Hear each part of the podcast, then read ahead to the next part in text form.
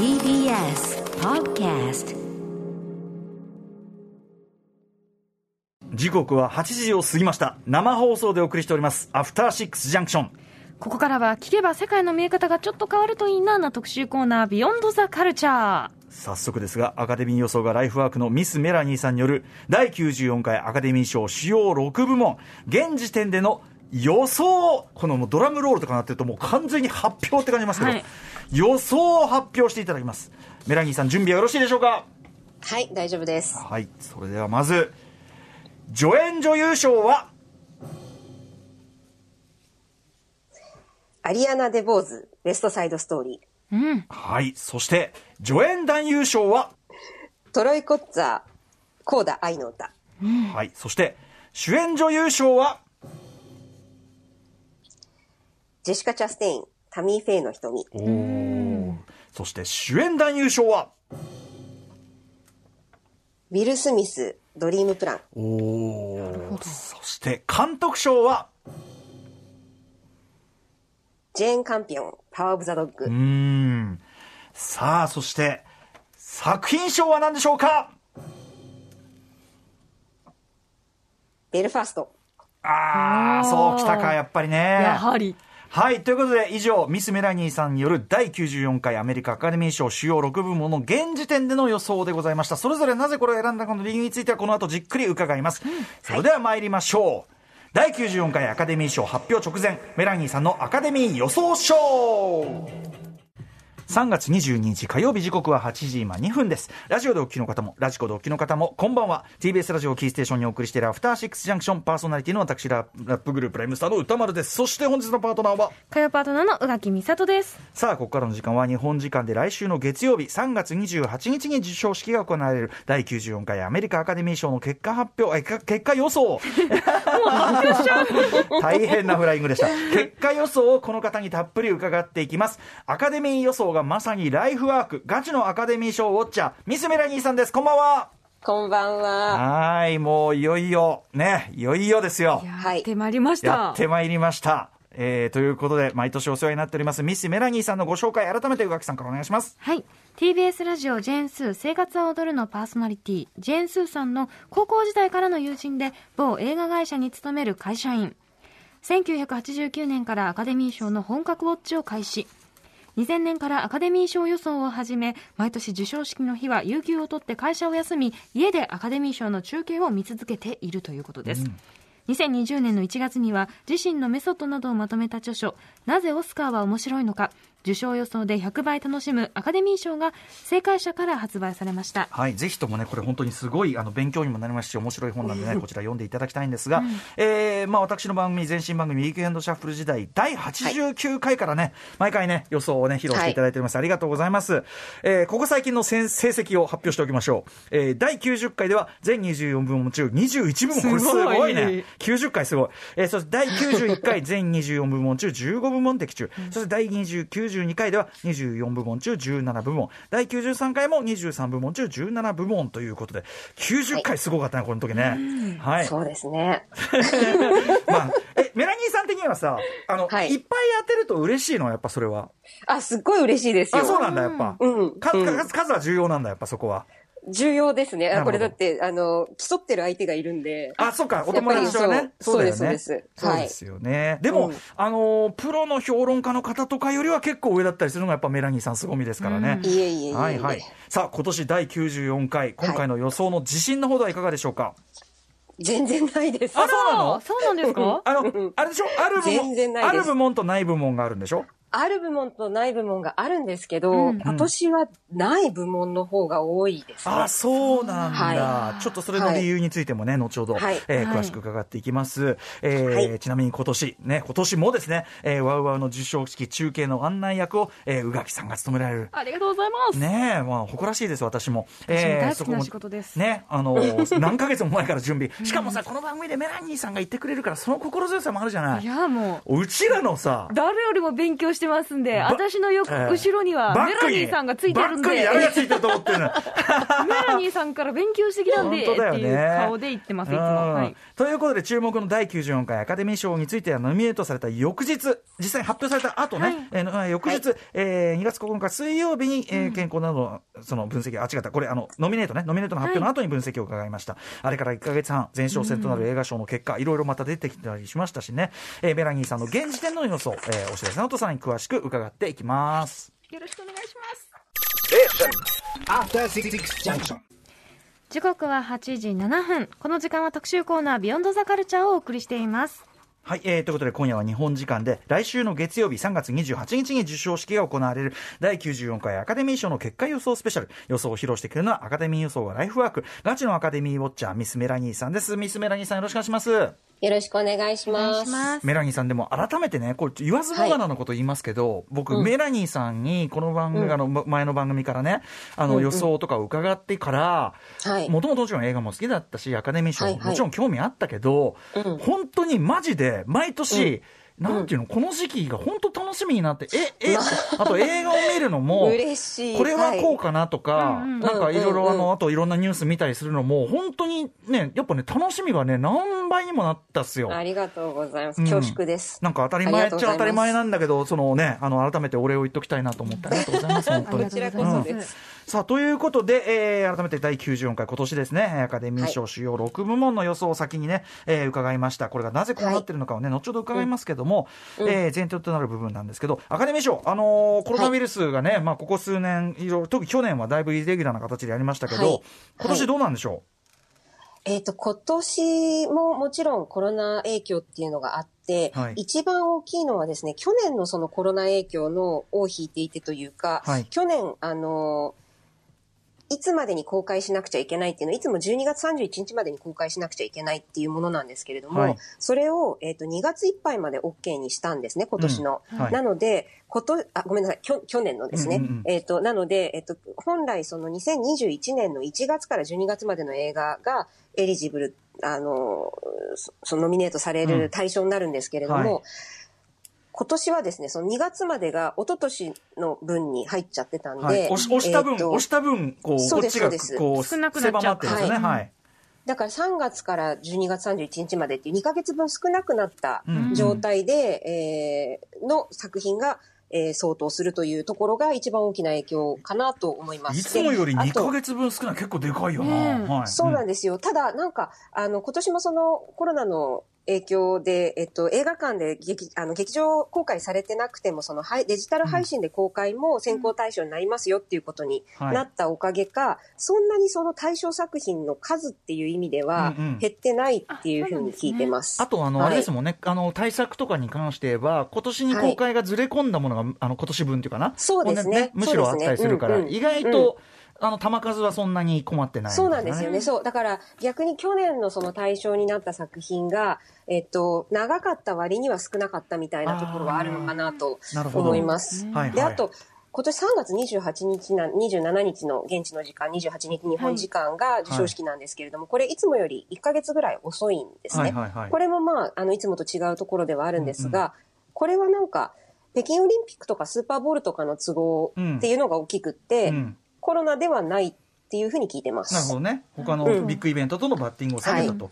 あのーそういうことですよね。あと、授賞式ですよね。去年は、はいすごいイレギュラーな、うんうんうんまあ、なんていうの？場所も2つに分かれていたし、そうですね。うんうんうんうん。形でしたけども、はい今年どうなんでしょ今年はまたあのドルビーシアターに戻って、いつもと同じ会場でやることになったんですけれどう。も、うんうんえっと、あと、去年までは、えっと、何年か続けて司会者がいなかったんですよね。あはいはいで、それが今年久々に復活することになって、うんえっと、今年選ばれたのが女性コメディアンの3人で、うんエイミー・シューマーとレジーナ・ホール、ワンダ・サイクスで3人なんですけれども、うんうんまあ、えー久々に司会が復活したっていうことが結構大きな特徴かなというふうに、えー思います。メラニーさん的にまあはね、賞うん賞としてのアカデミー賞楽しみにしたい側として、やっぱり司会、やっぱいた方がいいよね、それはね。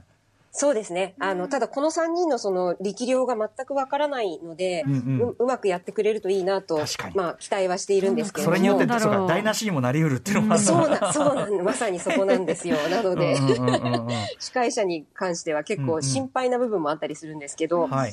あの、ただ、まあ、去年がね、ひどかったんで、去年よりは、あの、少なくとも面白い授賞式にはなるんじゃないかなというふうにあーやっぱそうは、なんだ、うん。あれは、うん、ちょっと思ってます。粛々としてましたもんね、まあそうだね。はい。えーそして、えーあとあれですよね、アカデミー賞のそのテレビの中継のかん、はい。なんかとにかく、視聴率が悪かった云々っていうね、うん。なんか、そういう問題かなっていう感じなんだけど、なんか、そうなんです技術部門の8部門の授与を、うん。うん。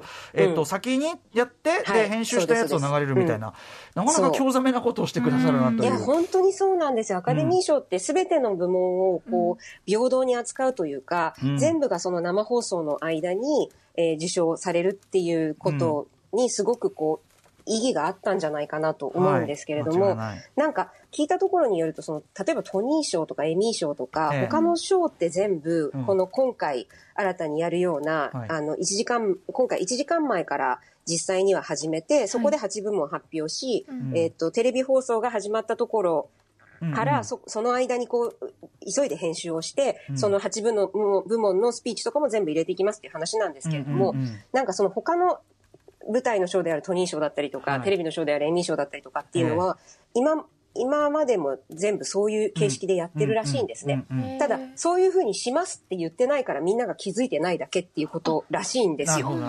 なので、そのテレビを作っている側からすると、はい。アカデミー賞もどうせみんな気づかないぐらいのそのスムーズさでやりますよみたいな話みたいなんですけどでも実際に今回それ発表しちゃったからみんなやっぱりすごく、あの反反対はしていてというか、うんうんうん。やっぱりすごくそのこの8部門を軽んじてるっていう風な印象をはい。みんなに与えてしまっているし実際にそうだと思うんですよね。しかもさ、小さ、なんていうかな、小さい賞じゃねえだろうっていうか。そうなんですよ。編集賞とかめちゃくちゃ大事なあの、ので。そうですよね編集賞はうん実際あの、メラニーさんの予想上でも、あのそうなんです非常に重要な賞なんですよね。編集賞を取ったやつはっていうことですよね。うんそうです、そうです。編集賞ってすっごい着物賞なんで、うんそんなのなんか、テレビ放映の前に、あの、発表されても困るんだけど、と思ってるんですけど、うんうんね。実際にでも、いろんな人が、その、スピルバーグにせよ、ジェーン・カンピオンにせよ、いろんな人が、こう、どうかと思うみたいなことを言ってたりとか、はい。あと、その、実際にその、えっと、オミットされる8部門の、まあ、例えば、えっと、作曲賞とか、はい。あのーまあ、た編集賞もそうですけれども、うん結構その、ジョン・ウィリアムズだったとか、すうん。すごくこう、あの、有名な人っていうのも入ってるわけですよね。うんうん。はい。もちろんです。はい。その人たちがこう、連名で、ええ。あのー反対みたいな、あの、文章を送ったりとかしているんですけれども、はいはいで、その中にはジェームズ・キャメロンと、あの、ギレルモ・デルトロっていう監督もな、名前連ねてたりとかするんですけれども、結局、やっぱりそれが翻ることはなさそうなんですよね、今のところ。うん作曲賞なんかでかいと思うけど、普通にね。いや、そうですよ、大きいですよ。全然花あるとこあの、その、実際にオミットされるショーの、あの、誰かが言ってたんですけど、はい映画っていうのは、こう、全部のその技術が集まって、どれをか、どれが欠けても映画って作れないわけだから、うん。うん全部がそのパーツが集まって初めてできるものだから、うん。その優劣なんてないんだっていうことうんうん。を言っていて、まさにそうだと思うんですよね。うん。うん、だから本当にこれはなんか、非常に嫌な話だなというふうに思ってます。はい。というような、ちょっとね、あれというようなこともありながらの、まあ、今年の第94回でございます。はいそして、えー今年のノミネート、特徴とか注目ポイントを改めて伺っておきたいと思います。はい。まずあの、やっぱり日本人としては何と言っても、はい浜口監督のドライブ・マイ・カーのはい4部門ノミネートですようね。んはい本当に嬉しいですし、うん作品賞に日本映画がノミネートされる日が来るなんてっていうのは本当になんか信じられないもちろん日本映画初ですよね。素晴らしいことだと思います。はい、すごい。もちろん初です。うんはい。あと脚色賞も初なんで。ここ、そう、あの、作、えっと、監督賞とか、えっと、国際長編っていうのは今まで、うんあの、ノミネートされたことあったんですけれども、はい国際長編に関しては取ったこともあるんですけれども、はい作品賞と脚色賞は初めてなんです。うんもうすごいことだと思います。はい。という、まあ、もちろんここも注目ですよね。はい。はい。そして、さらに、そうですね。他の点でいくと、まあ、今回一番のそのフロントランナーというか、一番最強の作品というのは、パワーオブザドッグ、うん。えーネットフリックス作品なんですけれども、はい。えっ、と、これが、えっ、と、最多の12部門でノミネートされてます。うん。うん。で、その次がデューンの10部門。で、その後は7部門とかっていう風になっていくんで、かなりこうぶっちぎりでパワーオブザドッグが、うん。えー最多部門のノミネートなんですけれども、はい。まだあのネットフリックスの作品、ネットフリックスというか配信会社ですね、の作品って、あの、作品賞取ったことがないので。今までだと、あれですかね、アルフォンソ・キュアロン、ローマローマがはい。一番いい線いったけどってぐらいですかね。そうです、うんうん。ローマが本当に取るかもってとこまで行って、結局取らなかったっていうところで、はい。うん。その配信会社の作品賞っていうのが、うんもしあるとすると、はい本当にそれって映画業界の、なんて言うんだろう、ビジネス自体が全部変わってしまうぐらいに大きな、うんあの、ことなんですね。はいなので、それはすごく注目ですね。うん実際に取ることになるかどうかっていうところ。うんうんうんはい。そこがまあ、あの、そうですね。一番なんとなく、うん、注目かな。後でその作品賞のとこところで話しますけれども、はい今年強い作品が、まあ、パワーオブザドッグだけじゃなくて、配信業者、うんうん配信会社の作品だったりするんで、そこはかなり注目かなと思いましす。かもあのローマの頃からもうさらにそのネットフリックスとかその配信で映画を見るという人さらに増えたから、ねそうなんです。ねしかもこのコロナで、そうだ、この、この2年間で全てが変わったわけじゃないですか。い。ろんなその考え方だったりとか。だから、それの影響がどこまで、多分その影響で、やっぱり配信会社も映画会社としてこううん。認めようじゃないですけど、うんうんそういう考え方になった人っていうのもたくさんいると思うし、そね。その辺がそのうん最終的なけ、結果にどれだけ影響を与えてくるのかっていうのは、うん。非常にまあ注目かなと思いまはい。す。、そして、えーとまあ、今年というか最近結構強い傾向かと思いますが、まあ、配信が多いこともあるけど、とにかく昔と比べたら、あのうん。作品賞ノミネート作品は、うんうん。とにかく見られる作品が多いってことじゃないですかね。多いですね。本当に嬉しいですね、これは。うんうん。うん。嬉しいと同時に、でもメラニーさんって実はね、うん。僕の番組、うん。こう最初出ていただいた頃は、あの、うん。必ずしも見ている必要はない振り込みだったじゃないですか。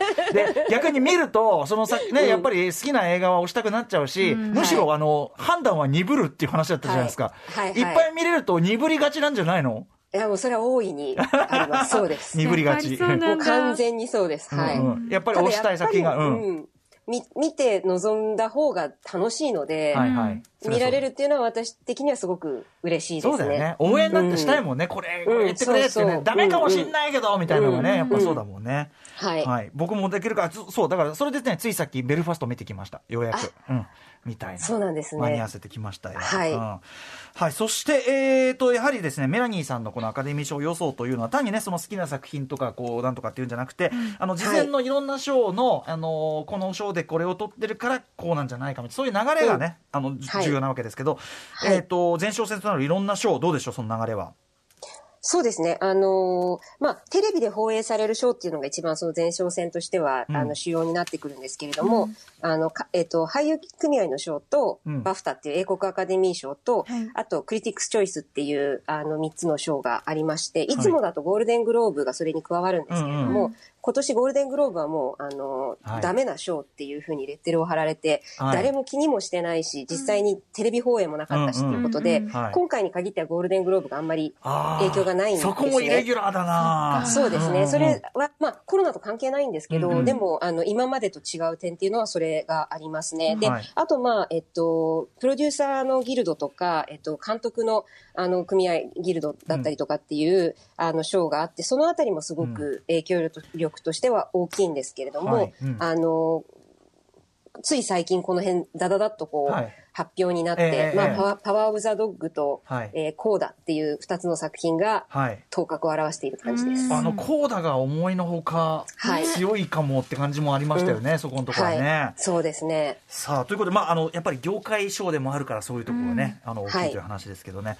さあ、ということでね、まあ、ここまでが前提でございます。早速、第はい94回アカデミー賞主演主要6部門の、先ほどね、あの、オープニングで、えー発表していただいた予想を振り返りながら、その理由などを伺っていきたいと思います。あの、はい。えっ、と、毎回、そのね、毎年恒例として、あこれはもう取るんですってね、あの、決定事項。え 決定事項として語られるやつと、これは分かんないですみたいなのがね、あるわけなんですけど、はいはい。早速いきましょう。まずは助演女優賞です。えーノミネーションからね。ノミネートはウエストサイドストーリーからアリアナ・デボーズ。ロストドーターからジェシー・バックリー。ベルファストからジュディ・デンチ。パワー・オブ・ザ・ドッグからキルステン・ダンスト。ドリームプランからアーンジャニュー・エリスの5人となっていますそしてメラニーさんの予想はその中でウエストサイドストーリーのアリアナ・デボーズでございました。はい素晴らしかったアニータ役ね。はい。うんえーということで、これは、えっ、と、まずどうですかね？あの、はい。確率は？確率は相当高いと思います。うんうんこれはもうトルンデス枠？トルンデス枠ですね。ほぼトルンデス枠、はいアリアナ・デボーズ。そうですね。もしかしたら彼女が一番トルン、あの、俳優賞の中ではトルンデス枠が硬いかもしれない。へーあ、まあ、うん、でも、他も結構硬いのあるかな。この人もでもかなり硬いです。うん。あのー、えーあのーメラニーさん的にここにアリアナ・デボーズに決めたのはなぜですか？まずあの、それこそ前哨戦みたいなところをうん結構総なめにしてるんですね。はい。で、えっと、それがまあ一番大きな理由なんですけれども、うんええあと彼女、まあ、ウエストサイドストーリーのアニタ役って、はいリタ・モレノが、うんあの、撮ってる作品じゃないですか、60年前に。61年まで。はい。うんはい。で、えっと、全く同じ役で、全く同じ作品で、ラテン系、ラテン系のうん人って、女性って、はいあの、リタ・モレノしかいないんですよ、今あまでに。今までそうなんだ。そうなんですよ。だから二人目になるんですけれども、はいそれが同じ役でって、すごい話題としてもいいっていうはかっていうのもありますし、あとね、彼女は、そうの、んラテン系でも黒人のラテン系なんですね。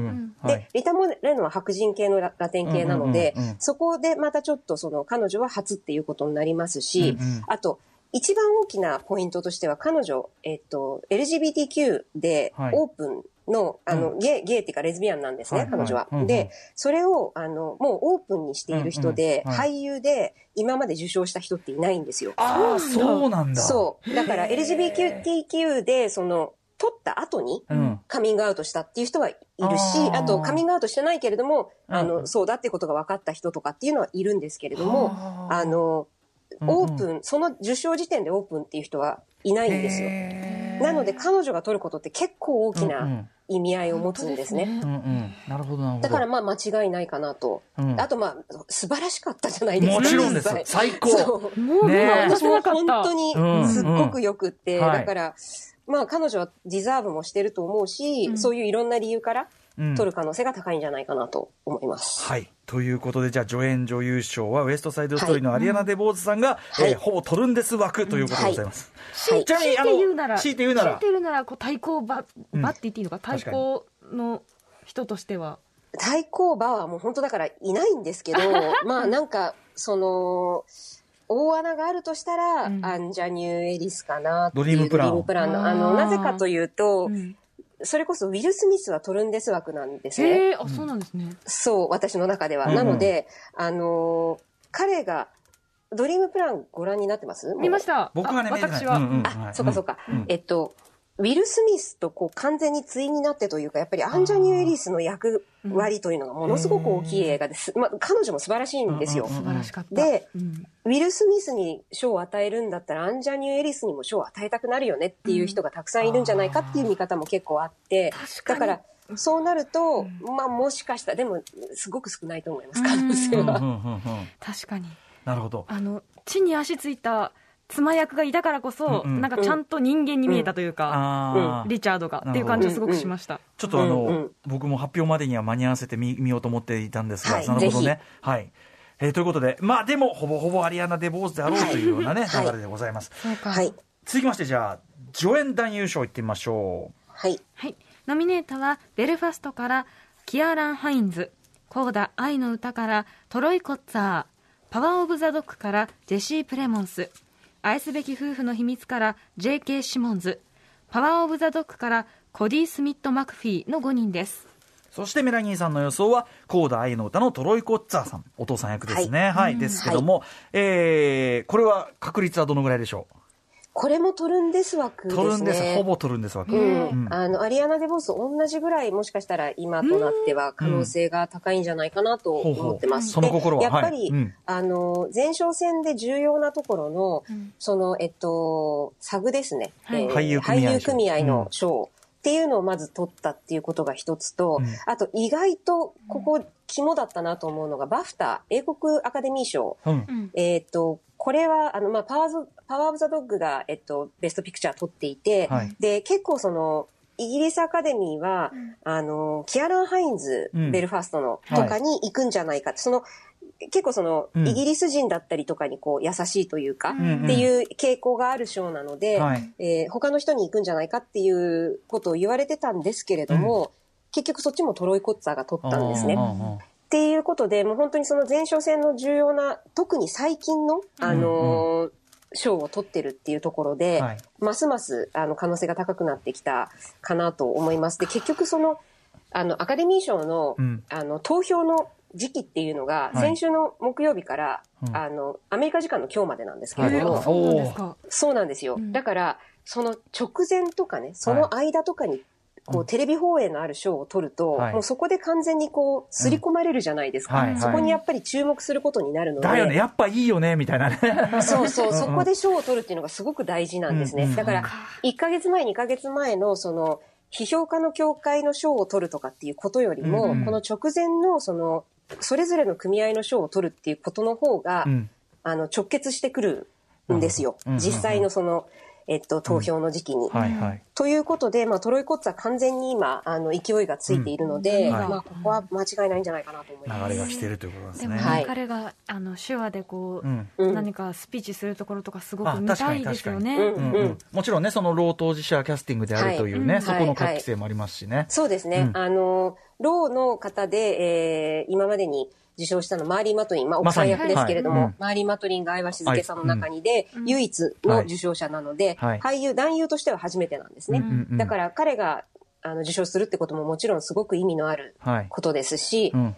まあそういう意味においても可能性は高いんじゃないかなと思います。なんかゴールデングローブがさ、いろいろそのバランス、お前ら悪いぞが全然ね、その、そのままになっちゃって失墜したのに対して、やっぱアカデミーはうんうん先に示すっていうのを示したいでしょうしね、やっぱね。そう。すっごくやっぱりそこが重要。特にどんどんこう多様化してきているうんうんところで、特に最近は重要になってきてると思うので、その辺は意識すると思うんですよね。はい。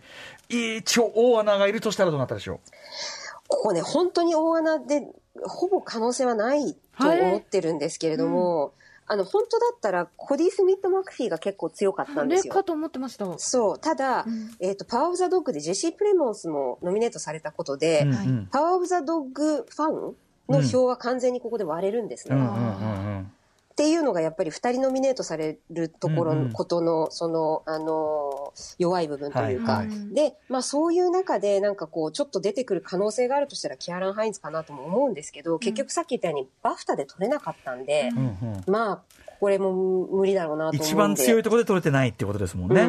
そうですね。これですよ。はいこれがやっぱりメラニーさんの予想のこう、非常なところですよね。なるほど。そうなんだ。さあ、続いては、はいえー主演女優賞いってみましょはい。ノミネートは、タミー・フェイの瞳からジェシカ・チャステイン、ロスト・ドーターからオリビア・コールマン、パラレル・マザーズからペネロペ・クルス、愛すべき夫婦の秘密からニコール・キットマン、スペンサー・ダイアナの決意からクリステン・スチュワートの5人です。う。さあ、そして、えーメラニーさんの予想は一応ね、これタミー・フェイの瞳のジェスカ・チャステインとなっておりますが、えーはい。これは確率のほどいかがでしょう？これは正直全然自信ないですね。あのーなんか、ノミネート直後もねうんううんん、難しいっつってもね、そうですね。うん結局、作品賞に関わってるような映画の主演が誰もいないので、ねえ、あそのーの作品の強さっていうのがないんですよね。どれも、まあ、あのね、さうんそういうその作品賞とかに入ってないで、ここにだけノミネートされてる作品ばっかなのね。そうなんですよ。うんうんで不思議すらあここ感じる。うんそう、ただ、その、そういう意味でいくと、ここにだけっていうのは、スペンサーだけなんですよ。スペンサーのクリスティン・スチュワートは、はいえっと、単独ノミネートなんですね。で、それ以外の4つの作品は、誰かしら他にあ、そうか例えばそうかメラニーだったらヘアメイクとか、そうです、そうです。ロストドーターだったら、あの、脚色だったりとか、はいそういうこう、あの、パラレルマザーズは作曲にノミネートされてるんですけど、うん。そういうふうに2部門以上にノミネートされてるので、その作品の弱さでいくとスペンサーが一番弱いんですね。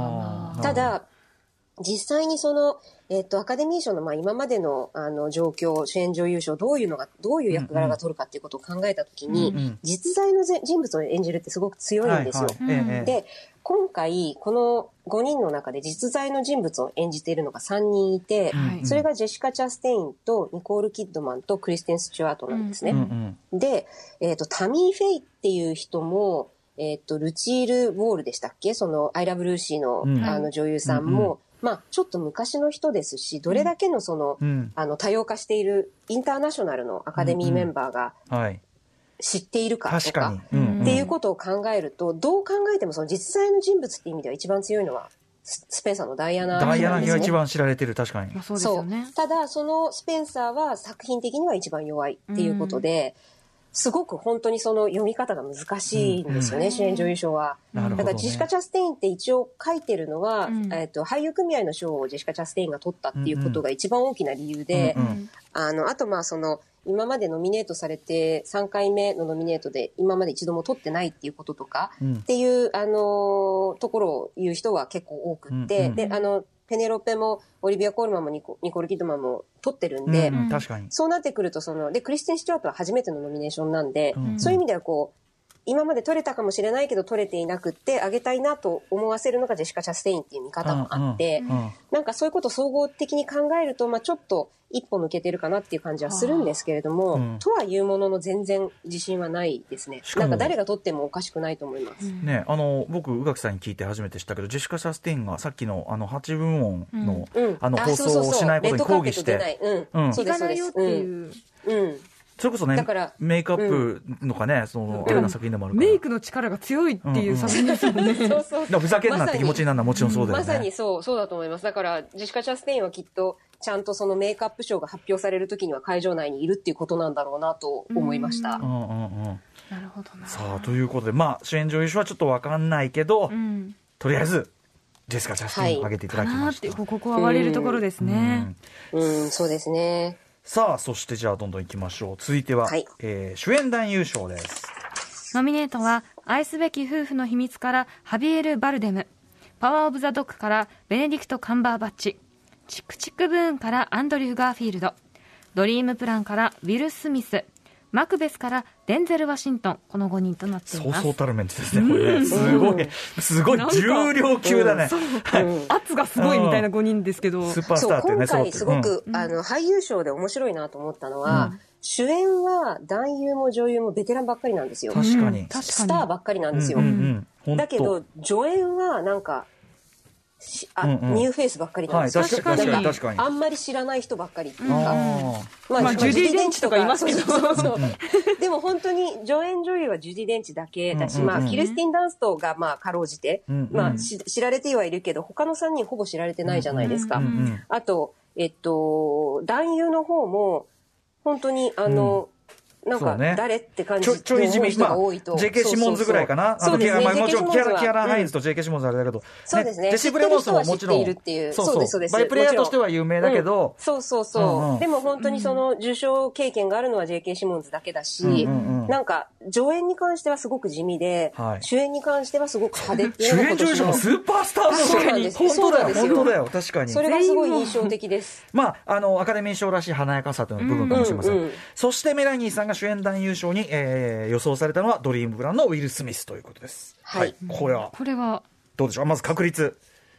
これも結構もう今となってはトルンデス枠かなと思ってます。ウィル・スミスは本当に最近の勢いがすごくって、うんうんここ、その数週、もう10日間ぐらいかな、はい。で、あの、発表された、まあ、サグだったりとか、バフタだったりとかっていうものを全部取ってるんですね。うん。で、あの、必ずその授賞式に、ウはいィリアムス姉妹のどっちかを連れてくるんですよ。ああ、モノホンあを。の、そうなんです。うんうんサグの時は、うんビーナスだったかな、うんうん。で、クリティクスチョイスの時は二人とも、セリーナとビーナス二人ともだったし、で、必ずこう、スピーチの時に、あの二人、もう、すごい人たちだみたいな感じで、で、すごくこう、わかりやすいアメリカンドリームじゃないですか、はいあの二人って、はいはい。もうみんな知ってて、アメリカ人みんな大好きっていううんうん。テニス選手、みんな尊敬してるテニス選手なので、はい。すごくその辺の、まあ、なんつうか、うんうん。使い方というか、はいまあ、うむうまいなというのが、で、ウィリー・スミスなんで、やっぱりこう、スピーチとかもこう魅力的なんですよね。うんうんうん。だから、印象、あの、すごくいい印象を、うん。こう、ここ10日間ぐらいで、あまさにその投票期間うんうん。の直前とか間とかに、はい。あの、与えてるっていうイメージがうんあります。ウィル・スミスって今までまで撮ってないですよね撮ってるんでしたあ、撮ってないです。撮ってないかあのじゃあ初めて。うん。あのそれもだノミネートはされてるんですけど、そう、だから、ウィル・スミスはある意味、その、もうそろそろ撮らせてあげないとっていうような、うんうんうん確かにあの、ところがもしかしたら働くかもしれない。なんか、例えば、ベネディクト・カンバーバッチとかも、うんうんあの、アンドリュー・ガーフィールドも、うんあの、対抗馬がいるとしたらこの二人なんですけれども、うんうんうん。あの、二人とももちろんすごいいい俳優だし、うん。ノミネートもされたことがあるんですけど、二、え。え人ともまだなんか、チャンスありそうじゃないですか。ねそのウィル・スミスに比べたらまだ若いみたいな。そうそうそうね。そうね。で確かにね。この中で、その、これから先を考えたときに、まあもうデンゼル・ワシントン取る必要ないし、うんハビエル・バルデムももう一回取ってるし、うんうん。っていうことを考えるとやっぱウィル・スミスが次に、確かに。なんかもうさこれ、先が、なんならこれで取らなかったらめっちゃ怒りそうみたいな感じすらう、んうんそうなんですよ。だだから、まあ、ここは硬いんじゃないかなと思ってます。なるほど。えー、じゃあ大穴というのはあるとしたらどうでしょう？あ先ほど。あのまあその他に行くとしたら。なんかね、まま今、うん。その対抗馬みたいな感じで、うん。えっと、勢いがあるっていうふうに言われてるのは、ベネディクト・カンバーバッチよりはアンドリュー・ガーフィールドへーあ、そうなんですか。うんうんうんそう。ただ、まあ、ウィル・スミスの勢いが強すぎて、ちょっともうさすがにないかなっていう感じになってきてるかなと思います。はいじゃあこれはほぼ取るということで ねトルバックです。はい。はい。はい。えー、続いてじゃあ行きましょう。監督賞です。どんどんちょっとドスンと来てますね。はい。はい。ノミネートはベルファストのケネス・ブラナー、ドライブ・マイ・カーの浜口竜介先監督、そしてリコリス・ピザのポール・トーマス・アンダーソン、パワー・オブ・ザ・ドッグのジェーン・カンピオン、ウエスト・サイド・ストーリーのスティーブン・スピルバーグ。スすごいな。うん。これもすすごいごいねな。言ったと思ったけど、いやーすごいな。すごい、。ですよ。巨匠うん。ね、揃ってますけど、うんえーそしてメラニーさんが予想されたのはパワーオブザドッグのジェーン・カンピョンです、はい。えーこちら。まずもうすいませんね。確率なんてね聞いて確率いかがでしょうか、うん。いや、これ、あの、どの俳優よりも一番取る確率が高いと思ってます。そう。なん。ですか？一番硬い、へー。一番硬い。ルンデス枠。へー。ここだけはジェーン・カンピオン以外にはいないんじゃないかなと思ってます。へー。その心は、いや、なんか、そういう最初から雰囲気というか、うん。あの、うん。もう、ジェーン・カンピオンは本当に批評家協会の賞の時点からうん。フロントランナーで、うん。で、実際に本当にその、バフタだったりとか、うん。クリティクス・チョイスだったりとかっていう、その、あの、あと、ディレクターズギルドですね。うん。あ一番重要なところの賞も全部ジェーン・カンピオンが抑えてて、はい。それ、それぞれの賞も、やっぱりジェーン・カンピオン以外が取るってあんまり思われなかったぐらい、あの、全部取ってるのへで、ーここはまあ、うん、間違いないと思いますけどね。うん。まあすごい作品だったしな、うんそうですね。そう。やっぱりその監督の力量みたいなところでいくと、うんやっぱりちょっと、これは彼女にあげなくちゃいけないかなって思うような作品だったと思ないんか僕ます。ジェーン・カンピオンやっぱこんなすごいかってなんか改めて、うん改めてそうですね思い知らされた感があった、うんちょっと、うんうん私もそうでした。うんうん。いやーとそいうことでまあ、2年連続で女性のああ監督というそうことですね。ますクロエジャはい。オねうんそう。あ、だからそれこそ去年のクロエジャオぐらい強いと思います。へーあじゃあもうジェーン・カンピオン。確定じゃん。そうかそうか。と、私はそんな風に思ってます。うんはい。そうですよね。あえてのあえての大穴があるとしたら何でしょうか？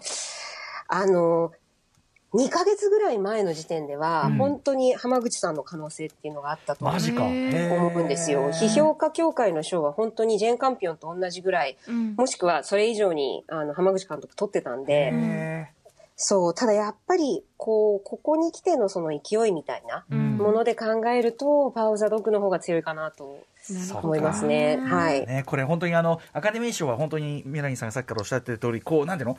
ガーッとさこう加速がついてくっていうの、賞に向けて、うわーっと雰囲気が醸成されていくみたいなのがね、本当重要ですもんね。うんうんはい。はいということでまあパワーオブザドッグ取るよと、取るんです。ジェーン・カピオが取るんです。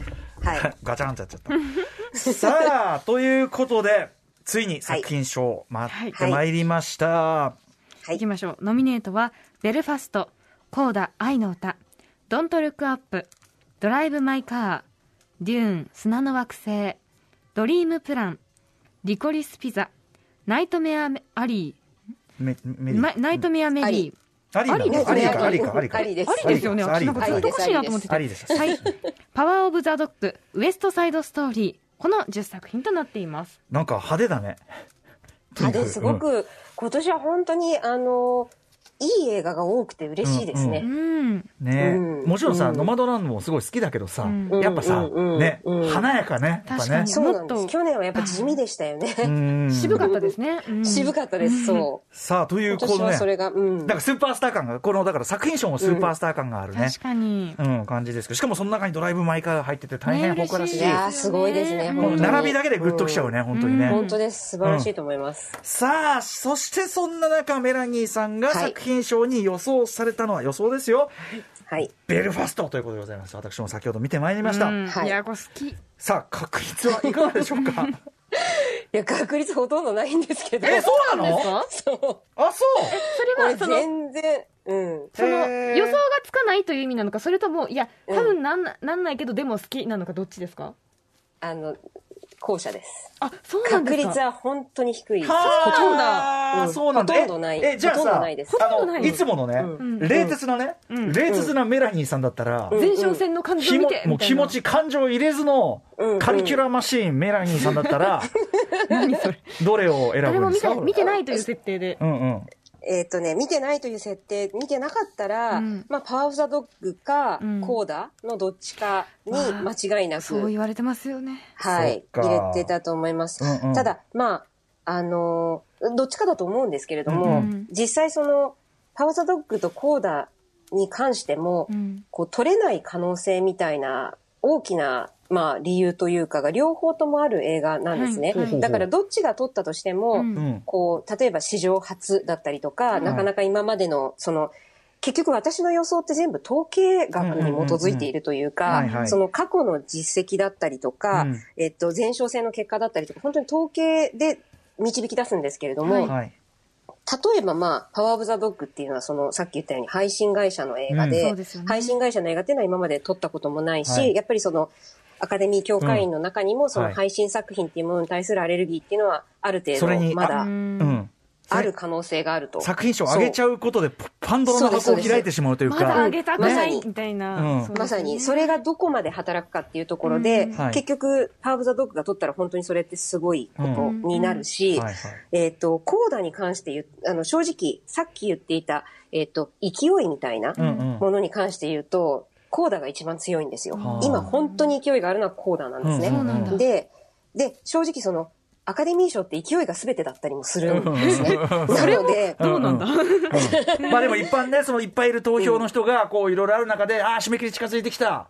そうです、そうです。バンバンバンバンバンバンバンってこの1週間で入れたんだから、この1週間の流れがやっぱり重要なんですよね。そうなんですよ。一番大事なのはそこだから、うんっていう意味でいくと本当にコーダが一番強いんですけど、うんただ、なんか、よくよくその原点に振り返ってみると、みたいなところで考えると、ええ。コーダって3部門しかノミネートされてないんですよ。ほうほうほう。で、対するパワーオブザドッグって12部門にノミネートされてるんですね。もうそれだけで、その、なんて言うんだろう、認められ方が違うという確かか、うん。結局パワーオブザドッグっていうのは、その音響であるとか、うん。視覚、あの、撮影であるとか、そういうこう、技術的な賞の部分でもノミネートされていて、もう総合的要はそういうこう、うんうん。そうなんですよ。技術系の人たちもみんな評価してますよっていはいはい。う作品であるのに対して、はい。コーダっていうのは作品賞と、さっきのトロイ・コッツァーと、うん。あと、えっ、と、脚色賞うんうん。はい。の3つしかノミネートされてなくって、うん。はい。で、それこそ統計で見たときに、はい。3つしかノミネートされてない、あの、うん。作品で、作品賞3つ以下の作品、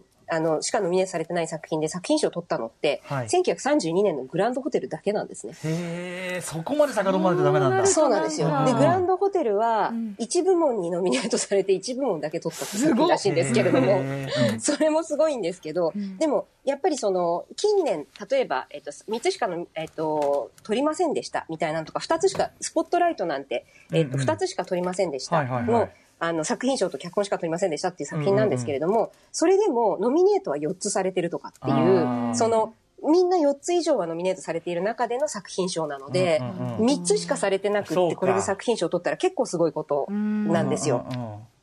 とか、あと、監督賞もノミネートされてないし、うんうんうん。あの、ディレクターズギルドっていうその、はい、えっと、監督協会うん。の賞に監督がノミネートされてたかっていうところも結構大事になってきて、ええそれもその、シアンヘダーはノミネートされなかったんですね。うんうん。で、監督賞、監督協会の賞、DGA にノミネートされずに、うん。オスカーも監督ノミネートされずに、うん。作品賞を取ったっていう作品は、えっ、と、ドライビングミスでエイジ1本しかないんですよ。過去に。だからもう本当あれも94回やっているうちで、その、1本しかないっていうようはいはいはな、い。あの、前例の、本当に、作品に続く作品になるかどうかぐらいん、すごくこう、難しいことをしようとしてるのがコーダなんですね面白いね。だからそう考えると、ううん。ん。パワー・オブ・ザ・ドッグはもう作品的には文句なしに、うん。あれなのに、うん。作品の環境というか、その置かれた場所が、うん。のハードルが多分、その高さは多分やっぱりちょっと我々の想像よりね、大きいところもあるそうだろうし。ですね。そこが一番大きい。そうですね。で、うん。コーダは流れ的には間違いないけど、まあ、とはいえ、ちょっとその、もろもろの条件が、なんか町山さんがそのおっしゃってたのが、嫌われない作品ってすごく大事で、あそうですのそうです。1位じゃなくても2位がたくさんあったら、そうそうそう。取るかもしれないっておっしゃって。まさに今、うん。本当にそれを、うんうん。あの言おうかなと思ったんですけれどもその、えっと、うん。いえいえ、あのパワーズドッグのもんんうん。問題というか、その配信であるってことが多分一番大きいんですけれども、はい。それともう一つあるのは、パワーオブザドッグは結構その好きな人と嫌いな人が分かれる。作品で、うん。あの、コーダはほとんどの人が、まあ、コーダとかベルファーストとかそうだと思うんですけれども、いい映画だったってね。の、うん。いい映画だったって言って、うん。2位とか3位につける、うん。プリファレンシャルバロットって、1位から順位のその、うんうん。順位をつけて投票をするので、はい。無駄になる投票っていうのがないんですね。うんうんうん。で、その時に、パワーオブザドッグ1位につける人多分一番たくさんいると思うんですけれども、2位、3位につける人がどれだけいるかっていうことの方が重要なんですよ。確かに、ちょっとそっか、受け付けないって人もいてもおかしくないよね。そうなんですよ。うんで、それを考えると、コーダの方が、あの、1位につける人は少なくても、2位、3位につける人が一番多いんじゃないかっていうふうに言われてるっていうのが、なるほどね。まさに、あの、で、この間その、プロデューサーズギルド、プロデューサー協会の賞が、あの、つい数日前、発表されたんですけれども、はい。あれ昨日だったかな、はい。そう、されたんですけれども、それでコーダが取ったんですね。で、えっと、プロデューサーズギルドの作品賞の選び方って唯一アカデミー賞と同じようにそのプレファレンシャル方式っていうのは取っている。さっきの無駄にならないという投票そうなんです。はい。はい、投票方法。で、それで、あの、コーダが取ったっていうのも、やっぱり、あの、2位、3位つけてる人が多かったっていう。なるほどな。えーちょっとなんか話聞けば聞くほど分かんなくなってきちゃったんだけど。えしかもさその、その2つがね、あのまあ、どっちにもダメな要素もあるし、うん。どっちにもすごい要素あるけど、うん。うん。でも、うん。メラニーさんはベルファストを予想したんだよね、はいねうん。これはなぜですか？ごめんなさい、これ、本当に好きなんです、私、ベルファストが。わかります。すっごい好きなんです。本当にもう初めて見た時から、あ、もう今年これにしようって決めたぐらい、もう推しなんだもうね。めちゃめちゃ推しです。うんうん。なんか、全全然他のが、なんか寄せ付けないぐらい大好きなんです、この映画が。だから、もう、これはしょうがないなっていうか、ただあの、撮ると思ってないですけど。ただベルファストベルファスト、まあ、あの一応伺っときますけど、でもダメだなっていう理由としては、ベルファスト何にも撮ってないんですよ、結局。あの、前哨戦で。で、はいえっと、ベルファストって結構、あの、オスカーのその、なんだろう、えっと、ノミネーションま前ぐらいの、うんこのオスカーシーズンが始まった頃は、はいフロントランナーぐらいに思われてた作品なんですね。ええで、なんでかっていうと、トロントで観客賞を取ってるんですよ。で、トロントで観客賞を取ってる作品ってもう、あの、作品賞を取ったうんグリーンブックもそうですし、うんうんうん。もう古くなるとスラムドッグミリオネアとか、本当に、あの、はい。英国王のスピーチとかいっぱいあるんですけれども、うんうんうんはい。あの、すごくそれって強いので、あの、ベルファーストを破る映画が出てくるかどうかみたいに言われてたのへに、ー。結局重要な賞一個も取ってないんですよ。で、それはその作品賞だけじゃなくて例えば監督だったりとか、うん。あの、俳優だったりとかも、はい。誰も取ってないんですよ。う。んうんうんうん。だからそうなってくると、はい。取る理由がないんですよね。それを逆らってね、あの、うん。他であんまり評価されてねえな、これ、でも入れるぞみたいなうん。人がめちゃくちゃいっぱいいるって考えづらいってことですよね。そうなんですよ。うんうん。だから、すっごい、本当に私好きなんで、すごいいい映画だと思ってるし、うんうんそれこそ、ジュディ・デンチとキアラン・ハインズも本当に良かったんで、はい。はいあの、そうそうそう、うん。すごく、あの、ノミネートされたこととか嬉しかったんですけど、うん。本当だったら、カトリーナ・ベルフと、バルフと、ジェイミー・ドーナーがノミネートされなきゃいけないんだけど、うん。そこでもノミネートされてないし、はいはい。あの、弱い理由が結構いっぱいあるんですよね。僕ね、ついさっき見てきたからっていうのもあるんだけど、なはい。うんん。なんか、これもう完全にただのもうあれですよ、そのいはい。予想のメソッドも何もない、うん。ただの感想だけど、うん。なんか、実説、要するにウクライナ侵攻が世界をこうんうんうん。う覆って、みんなはいはいそのことにあこう、うっとなってる時に、はい。結構その時節柄とめっちゃ重なるっていうか、うん、うん、テーマ的に。うん、うん、うん。物語もそうだし、だから、なんかそこって、なんか流れを変える要素だったりとかってないんですかね？なんかあるといいなと思うんですけど、うんただ、ウクライナ侵攻ってもう1ヶ月ぐらい前から起こってるじゃないですか。うんうんうんだけど結局その間にその後、1週間前ぐらいに発表された賞とかも結局何も取れてないんそうで、かそうかそうか。そうか。思いそうのほかそこか、そう、影響力がないのかなっていうふうに今は私は思ってるんですけど、なるほどうん、なその影響でね、作品賞取れたらいいんですけそうどね。僕はなんかこう、うん。今この時だからこれに入れるっていう人がいっぱい出てもおかしくないんじゃないかなと思ったんだけど、アカデミー賞からのなんか声としてね。そうそうそうそう、メッセージとして、うん。でもそんな甘いもんじゃないか。なるほどな。アカデミー賞、いやいい映画なんだけどね。いや、本当いい映画なんですよね。もうな何何かとって、あとそう、ケネス・ブラナーに賞をあげたいっていうのもすっごくあって。なる、ほど、あー。だから、脚本賞は取ってくれるといいなと思ってるんですけど、うん。まあ、そこもなかなか難しいと思います。エージェント・ライアンとか撮ってたのにね、驚きですね。はい。あの、あとさ、あの、一応一個だけ、ちょっと時間が迫ってきたんで、あえて言えばはい。作品賞、もう一個大穴として、ドリームプランも、ひひょっとしたらっておっしゃあるんですね。あ、それはね、えっとね、PGA を取ったらドリームプランもあり得るなと思ってたんですけど、うんうん。結局 PGA コーダに行っちゃったんで、あプロデューサーのね。まあもあそうかそうか。んなかなか難しいかなこれは消えたと。了解です、はい。はいさあ皆さんこれを踏まえた上で、えー、第94回アカデミー賞ね、えーぜひ見ていただきたいと思います、えーメラニーさん最終的な予想、あのー発表の前の最終予想まだ変わるかもしれませんもんね。はい。最終予想はいつ頃,、はいいつ頃どこに発表されるんですか、当日の朝、ツイッター、私のツイッターアカウントに載せます。めっちゃギリギリなまでしたってことですよね。当日の朝だよ、だって。そしてテレビの前にスタンバイ、はい。そしてスタンバイ、一緒に早起きをしましょう。しながら載せます。はいそちらも皆さんね、あのー最新のチェックしたい方はそちらもチェックしてくださいさあ、第94回アカデミー賞は日本時間で来週の月曜日3月28日に発表されます。今夜のメラニーさんの予想と分析を踏まえた上でぜひ皆さん楽しみましょう。はいさらにですね、授賞式当日、あ、ごめんなさい、本当にごめんなさい。あの、午前7時30分から我々で放送される中継番組に、あの、私もいいますが、ジョン・カビラさんと一緒に案内役、はい、やってますんイで、よかったら見てください。それも楽しみなんだから、はい。えー そしてメラニーさんは来週月曜28日6時、えーは30分からのカルチャートークに再びご出演いただき、発表当日に、えー予想の答え合わせや授賞式の感想などを伺います。ということで来週も引き続きよろしくお願いします、こちらこそよろしくお願いいたします。楽しみになってきました。本当にありがとうございます。ワクワクです。ありがとうございます。はいここまでのゲストはミスメラニーさんでした。予想の詰め頑張ってください。お疲れ様です。ありがとうございました。どうも。お疲れ様でした。ありがとうございました。After Six Junction.